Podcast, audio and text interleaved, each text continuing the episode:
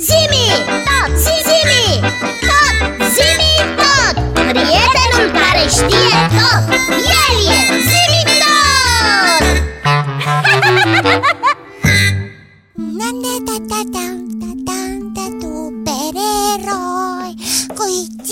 Îi mă plec de sus! Da, mă. Ai e plăcut să le nevești din când în când biții Și să știi, nu e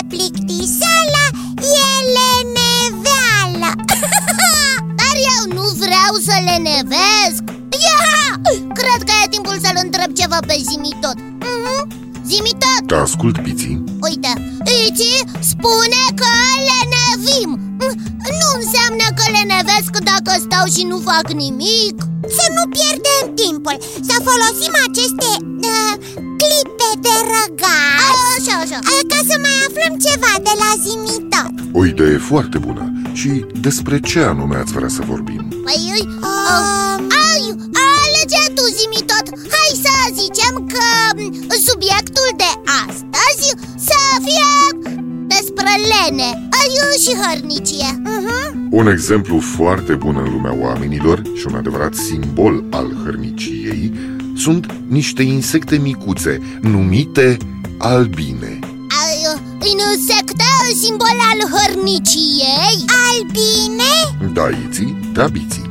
Dintre toate insectele, albinele sunt printre puținele despre care s-ar putea spune că au fost domesticite și de pe urma cărora omul trage foloase însemnate. Ah. Aceste vietăți micuțe și harnice, care trăiesc în comunități bine organizate, sunt cunoscute încă din antichitate ca adevărați producători de miere, ceară și alte substanțe folositoare. Și, și unde locuiesc albinele? Albinele domestice, cele cunoscute cel mai bine de om, sunt crescute în stupi, fac parte din genul Apis și sunt singurele care construiesc faguri hexagonali din ceară, care sunt folosiți apoi în mod repetat pentru creșterea larvelor și pentru depozitarea mierii.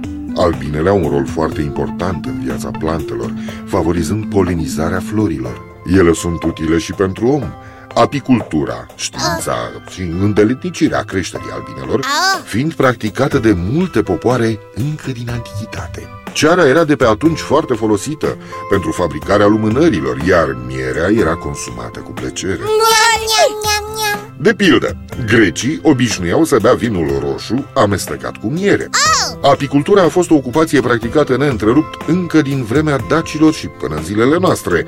Multă vreme stupii au fost construiți rudimentar din butulugi scobite în interior, dar astăzi stupii sunt fabricați din tăbii, din scânduri de lemn, iar apicultorul are un costum special de protecție pentru a nu fi înțepat de albine. ai, Dar de unde au apărut? Se pare că aceste insecte folositoare biții au evoluat în timpul a milioane de ani, desigur, din viespi sălbatice și există pe planetă de când au apărut și primele flori, acum circa 100 de milioane de ani. Wow! Cea mai veche albină fosilizată datează de acum aproximativ 90 de milioane de ani și nu era diferită în niciun fel de albina de astăzi.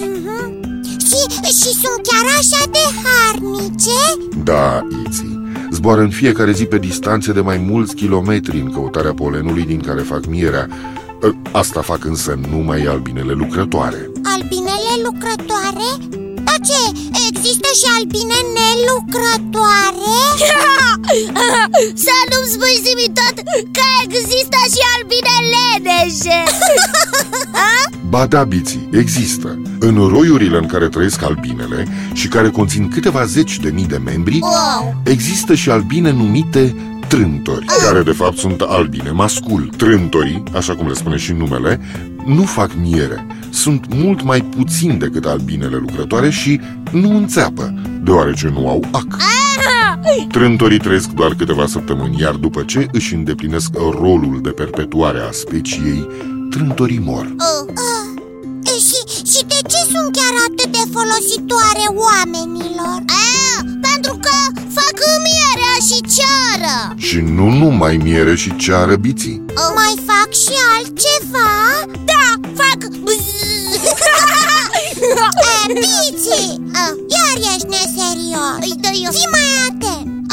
Bine, bine, bine, bine Mierea și ceara au fost folosite în scopuri terapeutice încă din antichitate, ca și alte produse de la albine. Lăptișorul de matcă, polenul, propolisul, folosit și în industrie la lăcuirea celebrelor viori Stradivarius. Wow! Veninul de albine este de asemenea foarte folositor. Veninul! Da, biții, în tratarea unor boli. Și să-ți mai spun un uh, amănunt. Pentru obținerea unui singur gram de venin este nevoie de câteva mii de albine. Deci, albinele trăiesc de foarte multă vreme pe Terra. Da, de aproape 90 de milioane de ani. Sunt albine lucrătoare. Și trântori Așa ca tine. Ia, dar eu nu sunt trântor. Eu tot timpul fac câte ceva. Da,